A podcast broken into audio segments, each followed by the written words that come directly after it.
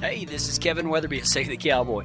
I want you to toe that stirrup, throw a leg over the cantle, take a deep seat, and put your hat down tight. I ain't gonna tolerate no whining or griping, so let's all strike a long trot down that narrow trail and learn how to ride with God. Come on!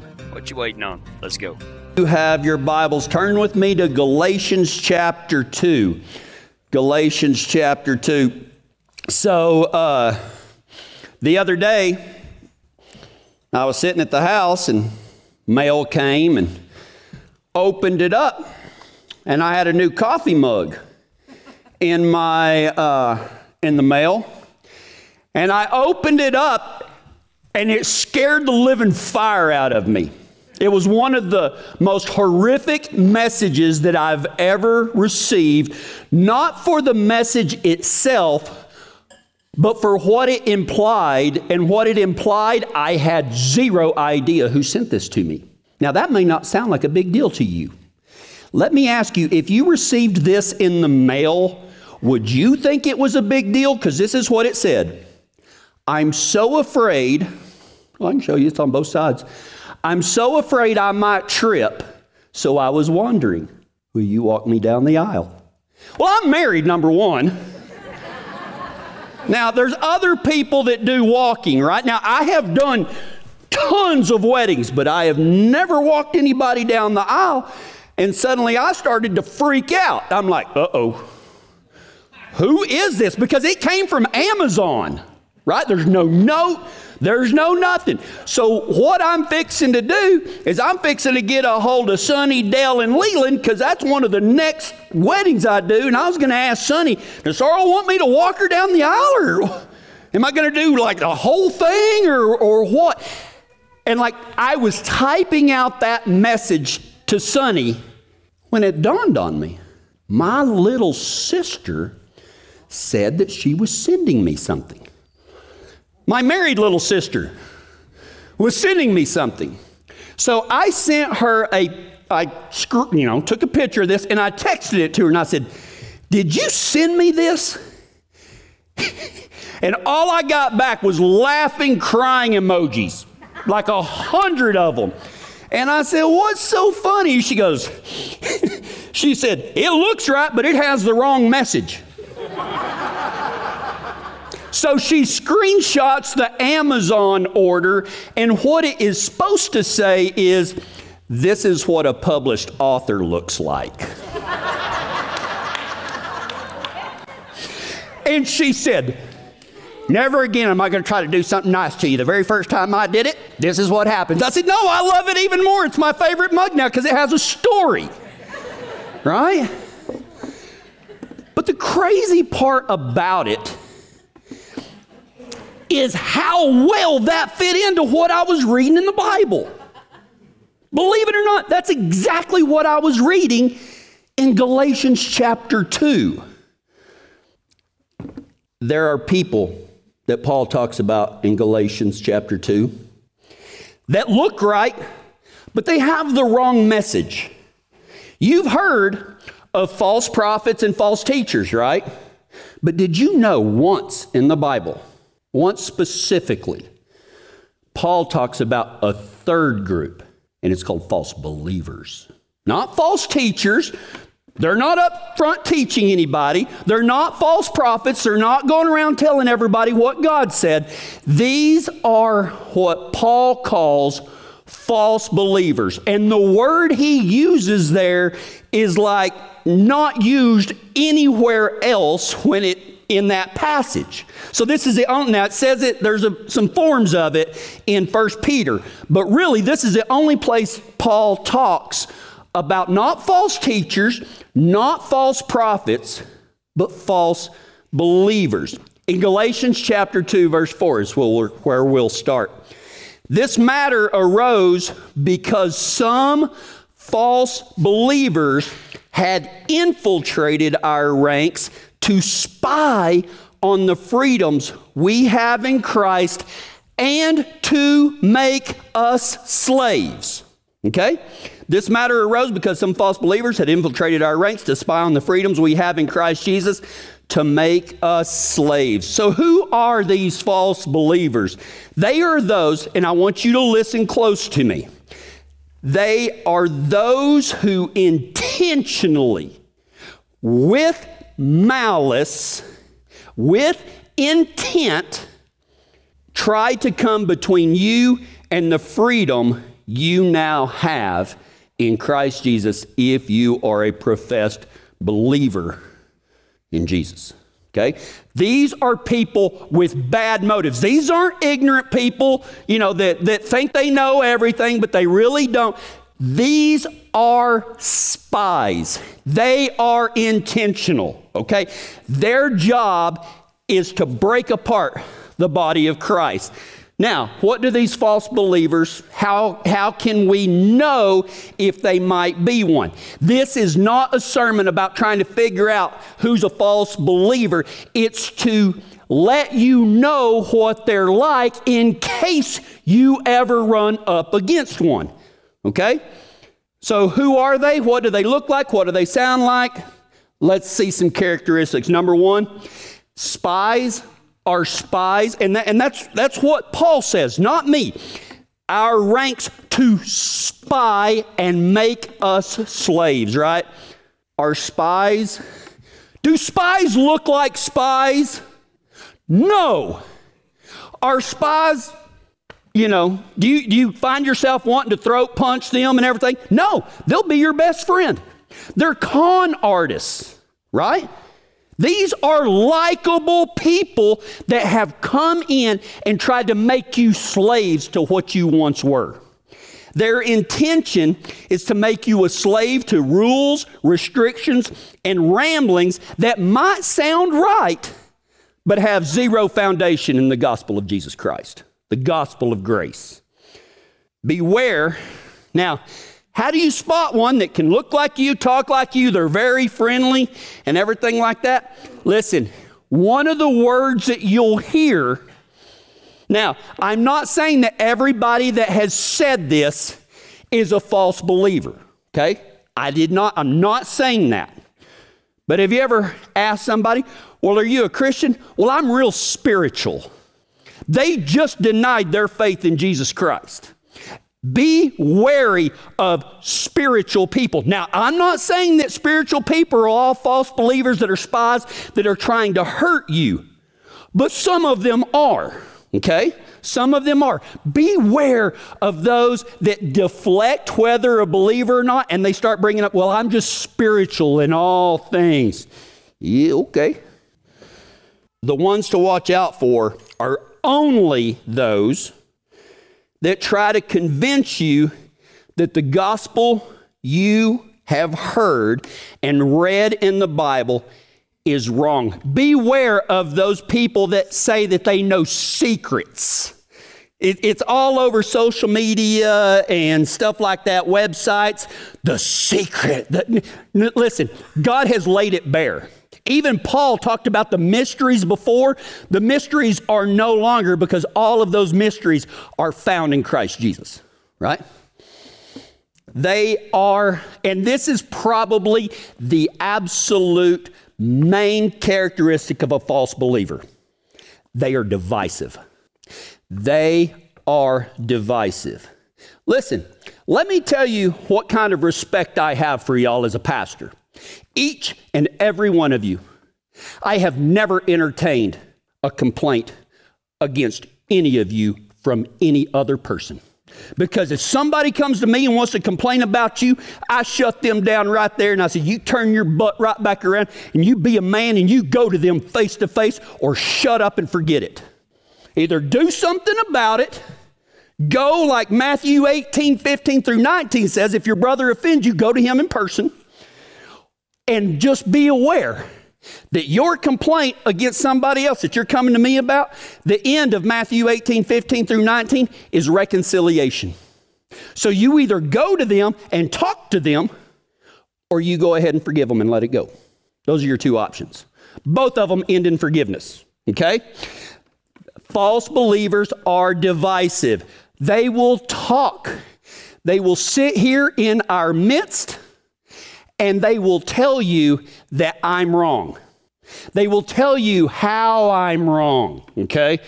But be wary also of, uh, be, The false part only comes from one thing that everything is not found in Jesus Christ.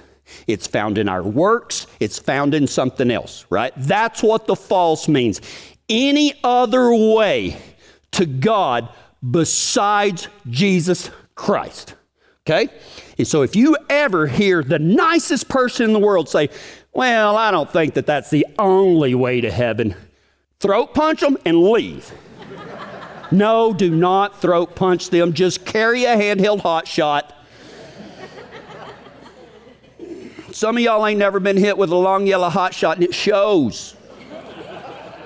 if you ever want to see somebody that's been hit by one, pull one out and aim it at them. Okay? But listen, one other thing, and then we're going to move on to something more positive. Be very wary of ministries that make a ministry out of calling everybody else false prophets and false teachers. Okay? Be very wary of those that claim that they're the only ones that have the truth. Okay? Be wary of those. Now, here's the main point of what we're going to talk about. It's not false believers, you just have to be made aware of them. Okay? Just be, just be made aware. As a matter of fact, in Matthew chapter 24, which is called the Olivet Discourse because Jesus is standing on the Mount of Olivets, something like that. I think it's a really small olive, right? Is that what Olivet means? Of course, I'm joking. He's, the disciples ask him, How do we know when you're coming back? What should we do? You want to know what the very first thing he said was? Do not be deceived. Do not be deceived. Many are going to come saying they have the truth, but the truth only comes from the Father through the Son through the guidance of the Holy Spirit. Not some preacher over here that's saying that there's, you know, that everybody else is false prophets. Listen, a false prophet and a false teacher is somebody that says that there's another way to heaven besides faith in Jesus Christ. But now, with all of that out of the way, Let's talk about those freedoms in Christ that, that those people are trying to take away from us. Okay? Because they're they're absolutely amazing. All right. Here we go. What are the freedoms that we have in Christ? Well, one of them, and I'm not going to list all of them, not going to list all of them. But one of them, I don't even want to say first. I mean, how do you put something first, right? One of them is this the freedom from the power of sin and death. That is something that you've been given as a believer the freedom over the power of sin and the power of death. Listen, it doesn't mean that we won't sin, and it does not mean that we won't die. Now, Jesus said some in this generation will not die before we see him come back. And I'm firmly convinced that there's probably going to be some people alive today that maybe do that, right? If not, great. That means that there's still more people to be saved, right? But we got to be ready. It doesn't mean that just because we have freedom over the power of sin and the power of death, it doesn't mean that we don't sin and we don't die. It means that death holds only victory for the believer. When a believer dies, guess where you go, cowboy? Yeah, Stirrup high green grass with God, no more pain, no more worries, right? You are with Jesus, man. Death doesn't do anything to the believer except set us free. That death for the believer is not bad news, it's the best news ever. We get to go be with our Lord and Savior, the one that we have been following. It means that sin has no power over us anymore. Okay? Now, if it does, if it does, you have to understand something. It ain't controlling you, you're choosing it. Sorry. It's not controlling a believer, the believer is choosing to sin. But thankfully, we have forgiveness. Okay? First freedom that we will talk about. The fr- these people are trying to take away your freedoms and make you slaves. Now, do you want freedom from power of sin and death, or do you want to be slaves to sin and a slave to death? Of course not, right? So don't let anybody take that away from you. Second one that we'll talk about freedom from fear and worry. Freedom from fear and worry. In Luke chapter 12, verses 25 and 26, let me ask you something.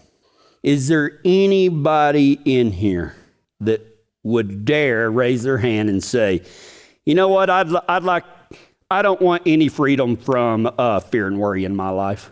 Of course not, right? But listen to this. Remember when I said we choose it, right? We choose it. In Luke 12, verses 25 and 26, Jesus says this Who of you, by worrying, can add a single hour to your life?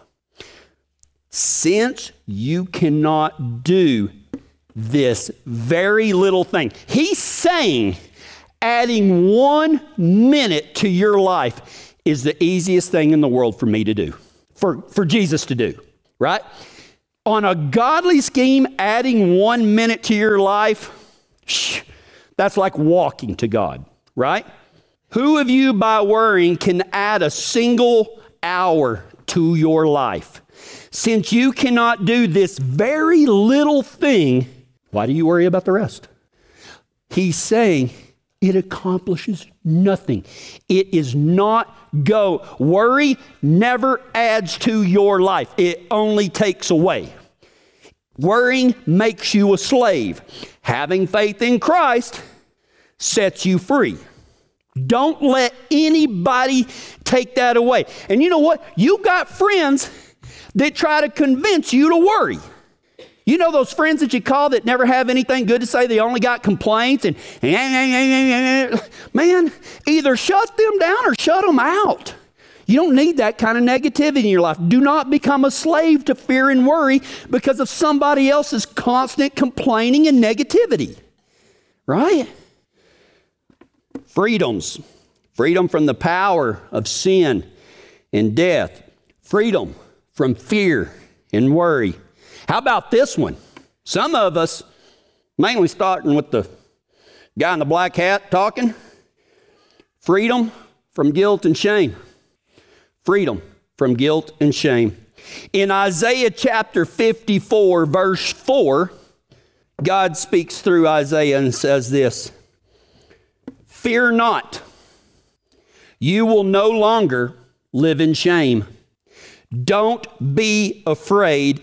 There is no more disgrace for you. You will no longer remember the shame of your youth. Man, that is powerful right now. Man, is there anybody in here that does not would not leap off of a cliff to grab hold of that promise of God. Fear not, you will no longer live in shame. We, man, there's so much shame that is just heaped on us by the world. And if you don't think it works, man, just look at current events. People are shaming other people into trying to force them into believing something that they don't believe in. Shame is a very powerful societal tool of the devil. Do not entertain it. If you are a follower of God, a true follower of God, you know what? Let, let me let me interject something right here. I heard the most amazing illustration this week on what it means to be a believer in God. There was this guy, and I don't know when it happened, I think it happened quite a while ago. He decided that, and I think he was the first one to do it walked across Niagara Falls on a tightrope. But this guy didn't just walk across, he made it all the way across, and everybody cheered. And he turned around and put a blindfold on and went back. When he got to the other end, everybody was cheering. He kept the blindfold on and walked backwards over it. And everybody went crazy. So, what did he do next? He grabs a jump rope blindfolded and crosses it all the way across. Okay?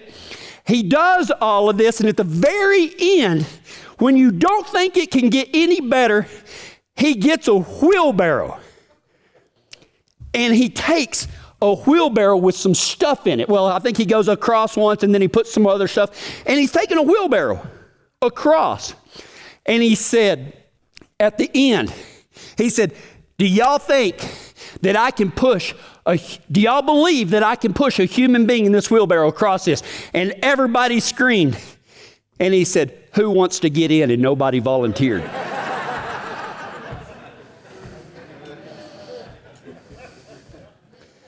See, as funny as that is, that's the difference in believing in God and going and getting in the wheelbarrow. Do you believe in Jesus to the point that you'll go get in? When I say a follower of Christ, I'm talking about somebody that's in the wheelbarrow, not somebody standing on the, on the safe shores. Okay?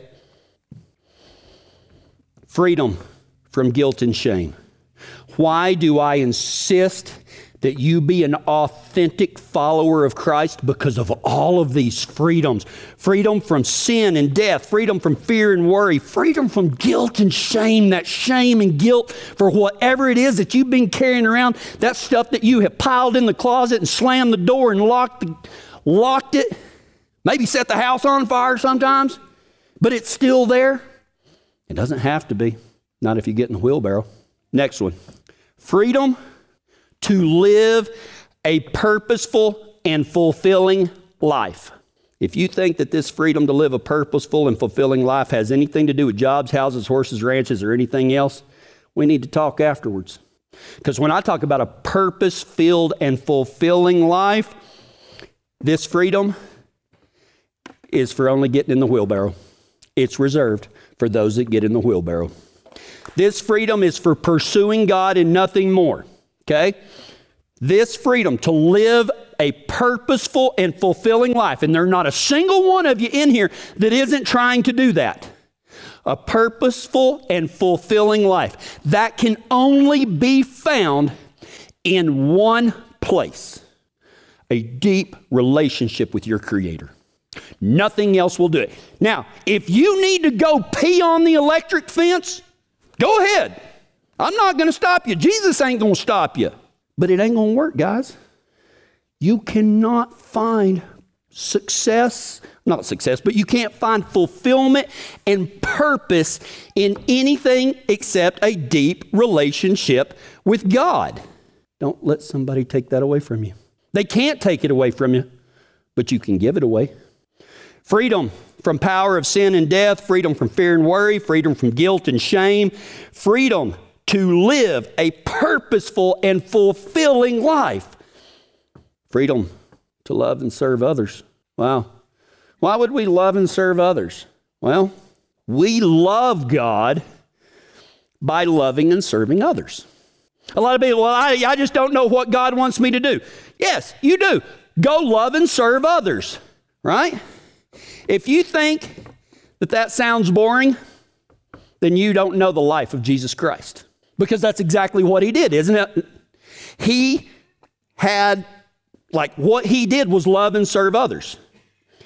Matthew 25, verses 37 and 40. Then these righteous ones, and this is uh, this is where Jesus is, you know, this is red letter stuff. Then those righteous ones will reply, Lord, when did we ever see you hungry and feed you, or thirsty and give you something to drink? And the king will say, I tell you the truth. When you did it for one of the least of these, my brothers and sisters, you were doing it for me. You want to know how to love God? By loving and serving others. And I know in our society, I can see it on your faces. You're trying to hide it. That does not sound appealing to you. Well, of course not. The devil's tried to convince you that it's not. See, we're easily influenced. This morning, I get a little uptight on Sunday mornings because if something's going to go wrong, it's going to go wrong on a Sunday morning, right? My dog started barking, and I went and opened the front door, and there was a guy walking up that had run out of gas right in front of the house. And so he didn't speak any English, but luckily he went to the only, probably the only town in Elbert County that's not Hispanic that speaks English or speaks Spanish. Yeah, Robert could have probably handled it. But uh, anyway, so I got to talk to him and sp- got to use my Spanish, got him some diesel. I got in the Kubota and took him back over there, made sure everything started. And it was crazy that all of my worries and cares this morning went away. I got to do something for somebody that, that needed help. Listen, if you are truly loving and serving others with an, a pure, intensive heart, it is going to fulfill you just like it did me this morning. I love it. I think I know it was bad for him, but I thank God for it. I was like, God, thank you for bringing me back down to earth to show me what was important. Freedoms over the power of sin and death, freedom from fear and worry, freedom from guilt and shame. I don't, this is not bad news. This is all good news, guys. Freedom to live a purposeful and fulfilling life, freedom to love and serve, others. How about this? To forgive, the freedom to forgive and be forgiven. Mm. Hebrews 8 12. And I will forgive their wickedness and I will never again remember their sins. I, God, man, if that doesn't just give you the chills, I pray one day it does. Freedom to forgive and to be forgiven. Don't give these freedoms away. They are gifts of God for you. And finally, the last one we'll talk about the freedom to experience joy and peace that surpasses all understanding. Man, I pray one day that you experience that. I pray one day that you experience that. And Paul talks about it in Philippians chapter 4, verses 6 and 7. He says, Don't worry about anything. Instead, pray about everything. You know what I, I, get when I read that right there when he says, Don't worry about anything, but pray about everything? If, if you start to worry turn that into something good and use that. You know, whenever you're driving along, does anybody else have a family member that likes to drive by Braille? Uh, sorry. And have you ever seen it when they change the lanes that you can't drive anywhere except on the Braille? That makes me mad. I usually want to take the bar ditch.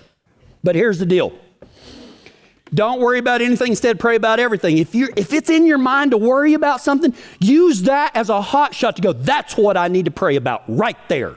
Right? Don't worry about anything, instead pray about everything. Tell God what you need and thank him for all he's done. Then you will experience God's peace, which exceeds that means more than anything we can understand. Meaning you're not going to be able to understand it. Like it's going to blow your mind, which exceeds anything we can understand. His peace will guard your hearts and minds as you sit in the wheelbarrow. Actually, it says, as you live in Christ Jesus. That's exactly what I said. As you ride in the wheelbarrow. So, what do we do? So, what do we do if we find somebody that seems to want to take our freedoms away? Now, this could be a person, this could be an ideological deal. I mean, it, it, it could be the devil himself, okay? What do we do if we realize that something or someone is trying to take these freedoms away from us? Well, the Bible never leaves us hanging because in the very next verse in Galatians chapter 2, verse 5, Paul says exactly how to handle this. But we refused to give in to them. You are not going to give away your freedom. Don't. It should be, these freedoms should be the most precious things you own. Why? Because they cannot be taken away from you. You can give them away, but they cannot be forcibly taken. Paul says, but we refused to give in for a single moment. If you know something is evil, do not give in to it, do not entertain it, nothing. Don't try to be open minded about evil. We wanted to preserve the truth of the gospel message for you. And then, but, but what if? What if it's your boss? What if your job's on the line? What if it's the president? What if it's somebody that has the power to throw you in jail? What if, it, what if it's somebody that has the power to take your life? This is what Paul said in the very next verse, verse 6. As for those who were held in high esteem, whatever they were makes no difference to me. Paul don't care who you are. You are not taking Paul's freedom away from him. How many times have y'all been giving your freedoms away? You've been worried. You've been feeling guilty about that deal. You know what I'm talking about. You've been feeling shameful. You've been living in the what if world, in the what should be world, in the it's not fair world. Man, put your big boy britches on. Let's grab a hold of our freedoms. And the title of this sermon, I want you to do it. And it's three words.